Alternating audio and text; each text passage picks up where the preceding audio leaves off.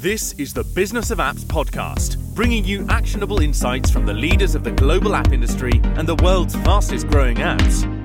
You can find more app news, data, and analysis over at businessofapps.com. Welcome to the Business of Apps podcast. On this show, we invite app industry professionals to cover various topics. We promise to do our best to keep it both insightful but brief. In this episode, we have Eric Crowley, partner at GP Bullhound. Eric, welcome to the Apps podcast. Yeah, thank you so much, Art. It's great to be here. Thank you for coming this sunny Friday. All right, let me set the stage. On this podcast, we have app marketers, developers, advertisers, experts in various areas of the app industry. All these people share their experience, gave their take on challenging questions, share their dreams and hopes for the industry. Today, we really want to give you a perspective from somebody who is, in my opinion, in the best position to give us a bird view on the app industry and talk about where we are and where we're going to. Eric will cover multiple bases, giving us the highlights from the Consumer Subscription Software Report issued by GP Bullhound Investment Bank recently. But before doing that, uh, please uh, tell us about yourself, Eric. Sure. Yeah, thanks, Art. Um, so, as everyone heard, my name is Eric Crowley. I'm a partner here with GP Bullhound. We're a tech investment bank, but we'll talk about them in a second. Uh, I'm originally from Ohio, here in the U.S. Uh, grew up there for for quite some time. First job was actually driving a truck outside of uh, for Cintas outside of uh, Cleveland, Ohio, and then went and got my MBA at the University of Chicago. And then that's what put me on the finance path, uh, where I spent a couple years at Lazard doing M and A and restructuring, and then ultimately made a foray into tech by becoming the CFO of an educational uh, technology company called eSpark. And so that was uh, educational software uh, on a SaaS model that we sold into the US K through two, uh, 12 system. Really challenging business. Um, so ultimately got recruited to come back to banking with GP Bullhound and have been there now for about five years, um, working on technology M&A transactions and currently live in the Bay Area. I've got a really great big German Shepherd and a very tiny little daughter. So I'm a very lucky man. All right, that's great. For the sake of the audience, we may hear a little bit from the these awesome doggies, but we may not. Who knows? Here we go. Uh, so um, now, what is GP Bullhound today? Tell us about your investment bank. Yeah, so we're we're a pretty unique animal in the in the investment banking landscape. So we were founded about 20 years ago. We're about 220 people today. Uh, so we've grown nicely, steadily. We're owned by our partners, right? So that's kind of we're kind of internally owned. We're not publicly traded. So we are only a tech investment bank. So we do not raise, you know, we don't go out and do IPOs, we don't do restructurings. We focus on M&A and capital raises for technology companies only. And so we've got nine offices around the globe, uh, headquartered in London, offices in most major European capitals, Berlin, France, Paris, uh, Madrid, Stockholm. And then we've got New York and San Francisco for our offices. And so uh, we primarily focus on the middle market, so companies between 50 million and a billion is our sweet spot. And then we um, recently have kind of started to do some more stuff around the venture side. So we actually have uh, venture capital that we invest ourselves. And this is money we've raised from ex clients and the partners here at the firm. And so um, we're very aligned with our founders when we when we do invest, um, and we try to get to know them on a very personal level. Um, and we've invested in companies like Slack and Discord, uh, Busuu, which is a lang- English uh, or language learning app that we sold to Chegg, uh, a company called Fishbrain, which is a fishing CSS business. Um, we are one of the original investors in Spotify as well, all the way back in the day. So we've got a deep history in this consumer subscription app ecosystem. Wow, we had Fishbrain uh, a couple uh, dozens of episodes before, but I didn't remember yeah. vividly the interview she was great. The Fishbrain is the concept it's just awesome. And yeah, who doesn't know what Spotify is? Like the reason why Apple Music exists, to be honest. That's exactly right. How do you see the current state of the app market? I'm asking because you know we've been hearing that the recession is around the corner. This phrase is like you know within five six months it should be here. Just getting ready for it, and that's the only that's far from the only big problem we have in this world the invasion of Russia uh, of Ukraine and the bloody war that's happening there, uh, climate change and everything else. So, how do you see the app market in all this? Yeah, it's it's a it's an interesting space right now. Um, there's absolutely deals getting done. So at GP Bullhound, we'll close two deals this month that are app-based businesses um, that are being sold to fantastic buyers, right? Not distressed prices or anything like that. So the way we describe it, Art, is a, it's a little bit of a barbell market. There are great prices being paid for great companies at any time, right? Even if there's a recession, if, if it's a great business, someone will pay a great price. So we're absolutely seeing deals happen on the right side of the barbell. And then, you know, there's always people that are saying, Hey, I need to sell now. Um, you know, I'm starting to run a little low on money. Hey, I'm just tired of doing this. I, I'm tapped out. I'm exhausted. I want someone else to take over. And so there's deals like that happening at the, the left side of the barbell. Um, what you're seeing now is, is, kind of starting to hollowing out in the middle of the barbell, which is, you know, companies that are just kind of plotting around, you know, they're growing 10, 15% a year. It's that's where those deals are tougher to get done these days because investors are really looking for two things, growth and profitability.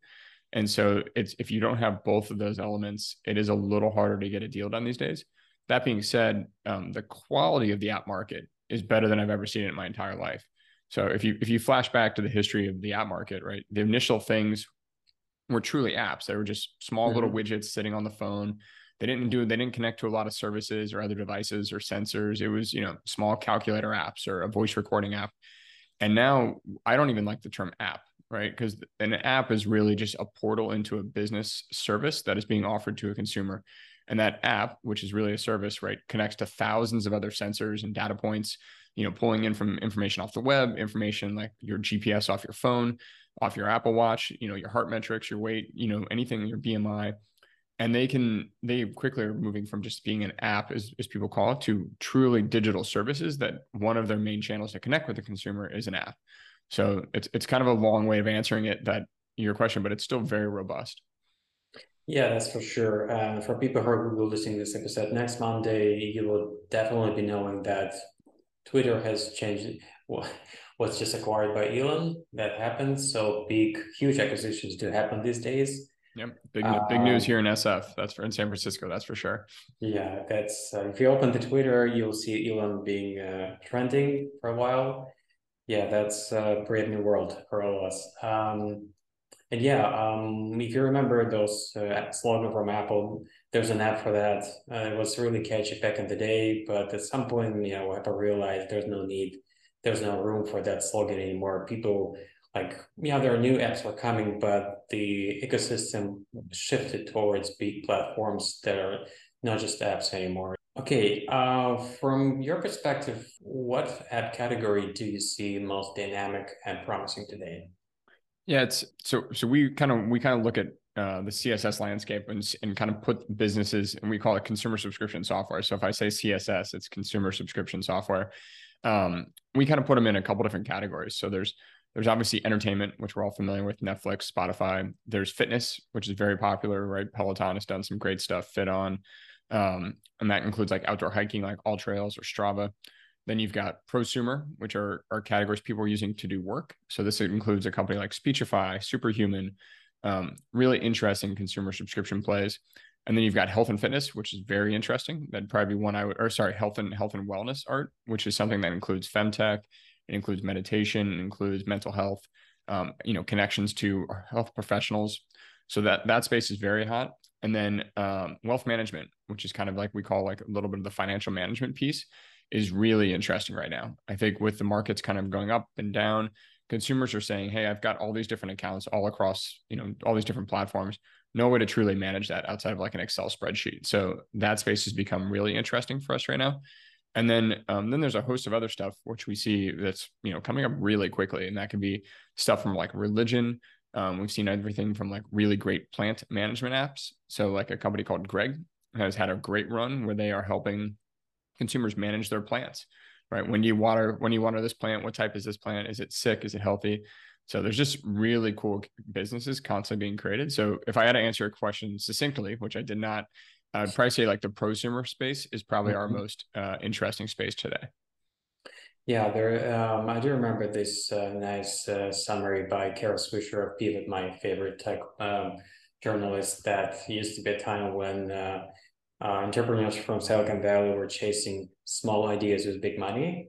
That time has gone. We're chasing for big ideas with big money. That's that's the way of doing that. That's great. Totally agree. We live in a very dynamic world, and the app industry mirrors its rapid changes. Your app growth depends on new knowledge and skills like never before. This December, one and only Berlin will open its doors for app marketers from all corners of the world. Go to apppromotionsummit.com slash Berlin to register and be part of it. What obstacles and roadblocks do you see for the apps industry growth at the moment?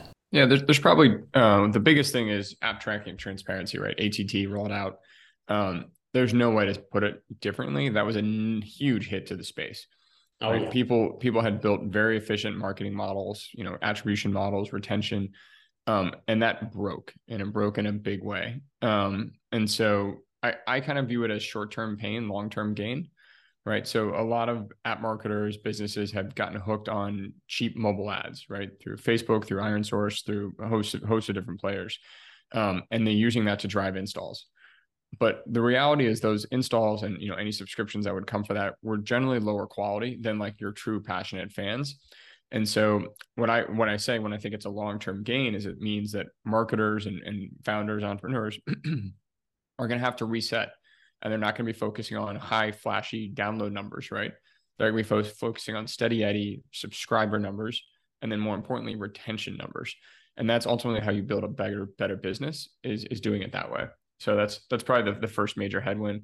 And then, you know, obviously the, the second one, and we talked about a little bit, is just the recession, right? If consumers feel a little less wealthy, um, they spend a little less, right? And so they may not subscribe to as many entertainment apps. That being said, though, if you're an app that provides a service to someone cheaply, affordably, and makes their life better, you become an affordable luxury. And in recessions, generally people just trade down from buying the really expensive purse or the new car and instead they get something that's you know affordable and helps helps their day-to-day life. So i think there's an opportunity for people there to to be a, to have some big winners. Yeah i would say there's a bit of a perfect storm because uh, on one hand just like you said this uh, looming recession is coming. On the other hand uh, there's so much money in your wallet you can spend on subscriptions. And when you see so many great titles from uh, amazon prime netflix hulu etc. But you know, as much as you'd like to watch all of them, you cannot spend hundreds of dollars on those subscriptions. So the competition grows really um, steadily. So yeah, and um, it remains to be seen how like what what the uh, outcome will be in a few years. Uh, how many subscriptions for video content will be still having Absolutely. on basis. And now, when you uh, your investment bank evaluate a new app, how do you assess its potential for growth? And specifically, what KPIs do you need to know to make a decision? Yeah, so so we we've developed a framework uh, that we call the CSS flywheel, and and for anyone listening, this is all available for free on our website. Our CSS reports are free to download. Just go to gpbullhound.com and insights, and you'll see everything we're talking about here. Um, but so the the first thing we look at is is less of a KPI art and more of like what's their moat, what's the content right? So like because a lot of the the how you deliver the app or the service is kind of the same, right? It's through the phone. But the important thing is what are you delivering? Is it really unique content or is it like an also ran content where it's, you know, something that anyone can copy and quickly replace? So like what's your moat? And then what I next look at is what kind of data are you ingesting? And then aiming that data at your content to make it more personalized, more customized, more unique to the actual user. And so that's really important to me, right? So if you're not ingesting any data uh, and using it to enhance someone's profile or their mm-hmm. experience mm-hmm. or customize it, it's reduces the moat. Um, but then we get more into the KPIs that you were talking about, right? You know, dollars and cents. And, and first is like, how do you acquire users? So we look at organic versus paid acquisition, right? How many of your subscribers come through organic means, right? Your own channels, right? Something you own that you pay nothing for. And then how many are coming through paid channels? That percentage is really important we like to see a lot of our clients have north of 50% organic um, customer acquisition. So once you get no, much north of 50 paid, it starts to get really expensive. Um, then we look at monetization and pricing, right? How do you price your product? That obviously ties into LTV. So if you think about that, if you're pricing it for a dollar versus hundred dollars, your LTV is wildly different. And I, I do think one thing entrepreneurs should focus about, we talk about this in our last report, is pricing, right? It's really easy to say, okay, I price it at $29.99 because that's what everything costs in the app store. Um, mm-hmm. So simple, easy, don't think about it. But in reality, the difference to you personally of pricing at $39.99 or, or $35.99 versus $29.99 is nothing. Right. And people are paying through Apple Pay. So they're barely, they're barely price conscious. They're just trying to decide, is this worth to pay for or not? And so we look at pricing and monetization really importantly. Um, then we look at if it's a niche user base or a TAM, a large TAM, right? Are you going after fitness or if you're going after plant aficionados based in the Northwest part of the US, right? You know, it's very important to understand who your customer is. And that helps us, that really helps us understand what your retention is going to look like.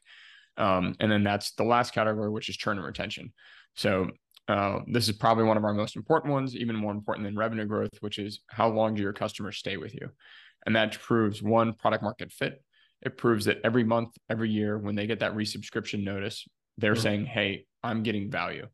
And to me, that's a great signal of like whether the business and the service is a high quality. So those are kind of the, the areas we focus on art. That's that's pretty nice 360 degrees picture on the app and its potential to growth just for the sake of the audience, CSS does not deter from HTML. It stands for Consumer Subscription Software.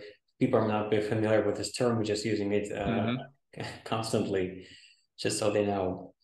All right. So, um, generally speaking, um, all app users can be attributed to these two categories or two buckets, uh, whichever you prefer. Ones uh, who bring you a small value, come kind of a come and go, and the other ones who are really sticking to the app and investing a lot. Can you talk about the mindset of a brands uh, that they should have to with respect to this too? Yeah, so we wrote about this in our 2021 report. We call it um, tourists and locals, right? To use an American term. So mm-hmm. tourists are people that stop with use a ski resort as an example, right? They flip in, they they stay for a couple weeks, maybe a day or two um, they try a bunch of stuff and then they leave and they rarely come back. And locals are people that live there, right? They're there every day. They engage highly. They care about the success of, of the region, of the, of the tourist destination, right? They want it to be successful. And so then they contribute more. And so what we've done is we we published this report and we kind of talked about, hey, it's easy to chase downloads, right? Really sexy number. It's an easy thing to track when you're saying, hey, I spent a million bucks on Facebook and I got a million downloads. Awesome. One dollar per download right? But then the real important thing is how often how often do people subscribe, right? So what's your activation rate of those downloads, and that's where people generally stop focusing. And so we've really said, hey, you should really understand not just where you did get the most downloads from, but where you ultimately get the most subscribers from. So tracking tracking the user all the way from attribution, like what channel do they come through, to they actually subscribe and retain right and that's hard a lot of people you know you have multiple different systems it's hard to understand exactly the performance of different channels so like companies like Revenue ChargeBee are starting to do really nice work around this now, where you can follow that user all the way through. And so what we always do is encourage people to say, hey, if you're going to grow 10% less, but you're going to retain 10% more, that is a way better business. Way better business retain 10% more. And so helping people focus on understanding who those locals are, what are they using the service for, what are they using the app for, you know, what gets them excited about this? Why have they not churned? Is always a really great question to ask people. Was it just apathy? Or do they really find something super interesting here? Asking your users those questions are really important. But then that's how you build big successful businesses, you know, hiding in plain sight. You see, we've seen some really cool stuff that way. Yeah. Uh, by the way, RevenueCat is another great guest on this podcast. Mm-hmm. Uh, they're, they're just awesome in what they're doing for app developer community. Um, I think this um, this distinction between people who are not spending a lot uh, and you know who are investing uh, heavily first was first pioneered in the game space. Um, people who are into gaming know know for sure that there are people who are not willing to spend any money, and there are so-called whales, people who spend so much, just like uh, I don't know uh, in somewhere in casino in Vegas, people can spend uh, staying next to the slot machine for hours and hours. These kind of category of people who are spending a lot in games but these uh, two categories, two huge buckets, they did, are not limited with game space only. They're existing in every app category. You just have to be mindful of these uh, two categories, and just like Eric said, be really mindful about your strategy. How do you make the most of the people who are sticking to the, your app, and how do you monetize this audience? Yeah, it's it's a great it's a great metaphor art, and the way to think about it in the subscription space, which is you know I pay the same subscription amount as you do even if you oh, use oh, yeah. it 10 times more. So, but to determine if you're a whale in the CSS space, we think about engagement, right? Do you like if you think about an AllTrails, an app, right? How often do you hike and record a trail, put post photos, make the platform better, right? How many of your did you connect a Garmin device or an Apple Watch to it? So like it makes the trail, the, the hiking that much more accurate. So when we think about whales in the CSS space, we think about people that have really high engagement and are making the platform better by posting content, right? So that free, lovely user generated content that everyone loves. So that's how we think about the whales, but it's a great metaphor. Oh, yeah. Uh, let's bring some numbers. Let's talk about subscription re renewal rates. Uh, what is it? And can you give me some numbers for different app categories? Yeah, so so we actually did something with this with with RevenueCat. Actually, not to give them another shout out, but but they've got amazing data, and so we partner with them in our research report this year to to truly understand, you know, what are renewal rates, what are good, okay, and great renewal rates look like across different categories. So, as everyone knows, like health and fitness, there's tons of solutions out there right? And so you know when we looked at it you know generally on an annual subscription health and fitness can be anywhere between 17% and 36% you know best in breed uh, subscription business including health and fitness will have a renewal first year renewal of north of 60% right? So that's that's really great is north of 60 um, and then we've seen other things like education renewal rates of somewhere between 23 and 40% first year. Um, and then the category we kind of talked about that were really exciting is this prosumer category right? And they have renewal rates of between 18% and 45%, which is which is really great. Um, and then so I think then it kind of goes up and down different categories, right? Photo and video editing. Sometimes people use it for a short-term solution. They just need to fix one little project. So they have renewal rates of like 17% to 30%. So we've got all this in our in our CSS reports. You can see all the charts and graphs. Um, but yeah, the way we think about it is is okay retention is is anything below 30 on an annual annual basis. Good is anything kind of like 30 to 50. And then great is something north of 60% on first year. Gotcha. Oh, we'll put the link to the report in the description for this episode so people ch- can check it out themselves. Yeah, yeah, it's page 22. All right. So can get those straight. But now, what new app user uh, acquisition channels marketers should know about? Probably haven't heard about it yet. Yeah, it's it's a really good question. We we talked about this last year, um, because the way we were thinking about it, we talked about this earlier, which is paid versus versus free, right? Organic channels versus yeah. versus versus paid channels. And so everyone's heard of Google. Everyone's posting stuff on LinkedIn, the App Store, right? Google, like um, you know, LinkedIn, Facebook, all pretty common. Instagram. Obviously, the last 24 months have been big for TikTok. Um, we have some CSS clients that are doing phenomenal on TikTok. The one thing with TikTok, it's really hard to win right? It's easy to get a lot of views. It's hard to get retention and engagement because people are just quickly scrolling past things. And you got about three seconds to get someone's mm-hmm. attention. Um, that's that's really tough. So, but where we've seen really uh, fascinating channels from people has been one podcast that's been really powerful for people. Um, we've seen Reddit become a powerhouse. And the reason is if you get your app to become loved within a Reddit community or Reddit forum, all the users will talk about it and they will all try it. So those are very passionate forums um, where people care about one very niche topic, right? A Reddit forum could be a thousand users, it could be 10,000 users, it could be a million users, but that's become very powerful. Um, we've seen YouTube become a big pickup for a lot of people. And so like posting videos, uh, getting people to see how the app's being used has been really powerful. I don't know if you're watching any of the artificial intelligence, like the Jasper AI uh, YouTube videos. They are incredible. Um, and then the last thing I'd probably mention is partnerships. So going offline into real life and partnering with, you know, certain retailers that are, you know, kind of friends of yours, like working with the travel industry to say, hey, if you're traveling to to Italy, here's a free subscription to Busuu. Um, and so there's a bunch of different ways to get offline and find, you know, find ways to to track people exactly the time where they might want to make a purchase. Yeah, Reddit is a great example of how you can make your app uh, to use to tap the power word of mouth, uh, like in, in a big way. It's your basically ticket to get your app viral if uh, you find if you manage to find the community of people who are really uh, into your app and what it provides to them. Yep. Now, because uh, of your perspective on the market, I think you're the best person to ask this question. When it comes to selling an app or fundraising for it, how ad owners should prepare for these steps? Yeah, it's it's a it's a good question. We talk about this literally every day. It's my it's my day job. Um, the first thing is just truly understand why you want to sell uh, or raise capital, right? Let's assume both of those. So, are you trying to get a check um, and kind of de-risk, like you know maybe take some of your net worth out of your only business? Are you trying to find a partner, someone to come in and bring money um, to help grow the app, but you're going to stay on and keep running it? Um, do you want to you know sell out, take a check, and sail to Bermuda, right? Never touch technology again So all those questions we really ask people to understand, like, don't just do it because it sounds cool. Right. This is a this is a three, six month process of a lot of work. Only go into it if you truly know what your objective is. And and it doesn't just have to be money. It could be a lot of other things. So that that's step one is really just understand what you're getting yourself into. Um, step two is is be organized right? Have make sure you have all your legal documents done. If you have employees that have options, make sure those are papered, they're detailed, right? You've you've got a clean cap table, right? So it's easy for people to understand who owns what.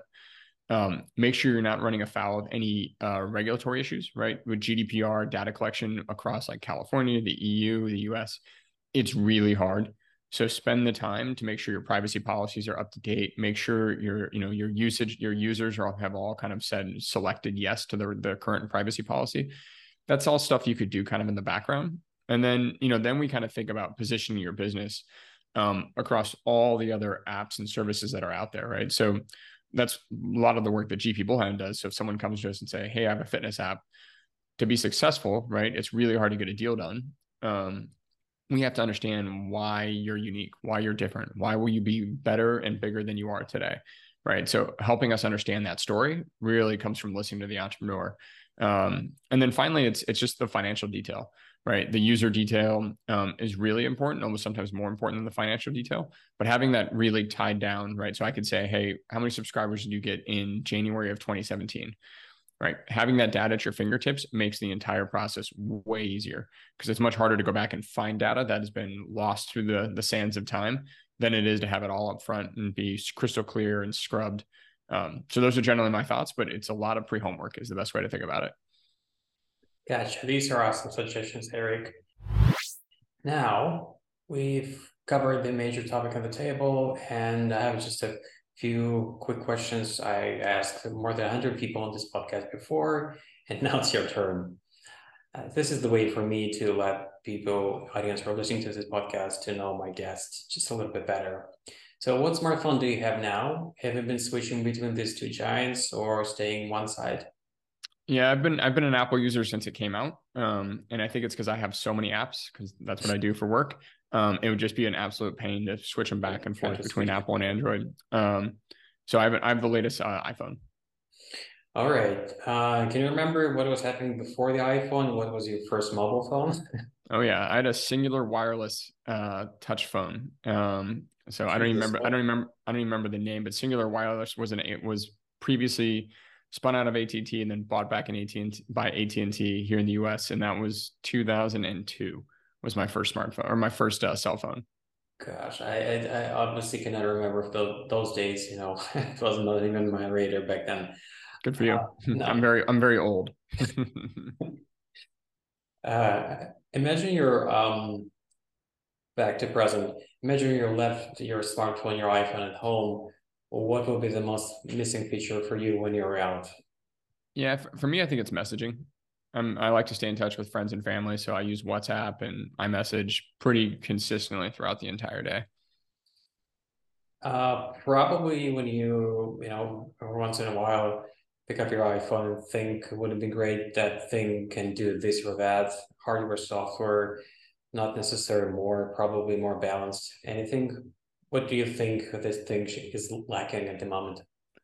Yeah, I, I, mean, if you had if you had asked me if I had a magic wand and what could I do, what could I do with it? Yeah, um, I would shut down all smartphones for for two hours a day between the hours of like four and six p.m. And people got to go outside and talk to others and and engage in real life. So kind of like a global happy hour. Um, you can't tweet about it. You can't post photos. You can't take a picture. You just got to exist with your friends and family and and do something between four and six every day. That would be my magic wand app feature. So if Apple, if Tim Cook's listening to the podcast and he wants to set that up, just have him give me a ring. Yeah, I think uh, well, I think it would be suicide for Apple or some other company that, that uh, sells smartphone, but you know, selling boxes to uh, seal off your smartphone for a while uh, would be great. But I don't think they're in the business of doing that. But anything else, you know, on the hardware or software side that would make it happen, it would be really awesome to have. I would completely agree with you. Yep. All right. Before I let you go, very final question. How can people get in touch with you and get more information about what you do? Yeah, well, as a technology bank, we're uh, kind of all over the internet. Um, so you can easily go to GP Bullhound um, .com, and that's got our research. Download it for free. Take a look at it. Um, we love contributing to the ecosystem in that way. And then to get in touch with me personally, it's just my email is eric.crowley at gpbullhound.com. You can find me on LinkedIn, and then I'm on Twitter at crowxu, um, and pretty active there as well. So always responding to DMs and, and messages from people that come in. Terrific. Don't, don't hesitate to reach out. I love chat, love chatting with people. Even if you don't think you'll be a client for 10 years, we still love talking to people. That's awesome. Thank you, Eric. Thank you for coming on the show and spending time with us. Bye bye. Thanks for having me, Art. It was a pleasure. And that was my Eric Crowley, partner at GP Bullhound. To listen to more episodes, subscribe to our podcast on iTunes, Spotify, Stitcher, Google Podcasts. Just search for Business of Apps and you will find us easily. Remember, we release episodes on Mondays. So subscribe and you will be able to get new episode on your smartphone, tablet, or computer as soon as we release them. And please don't forget to leave us a review or comment on iTunes. It is highly appreciated. And all episodes will also be available on businessofapps.com. Thank you for listening. See you next week. Thank you for listening to the Business of Apps podcast. For more, head on over to businessofapps.com.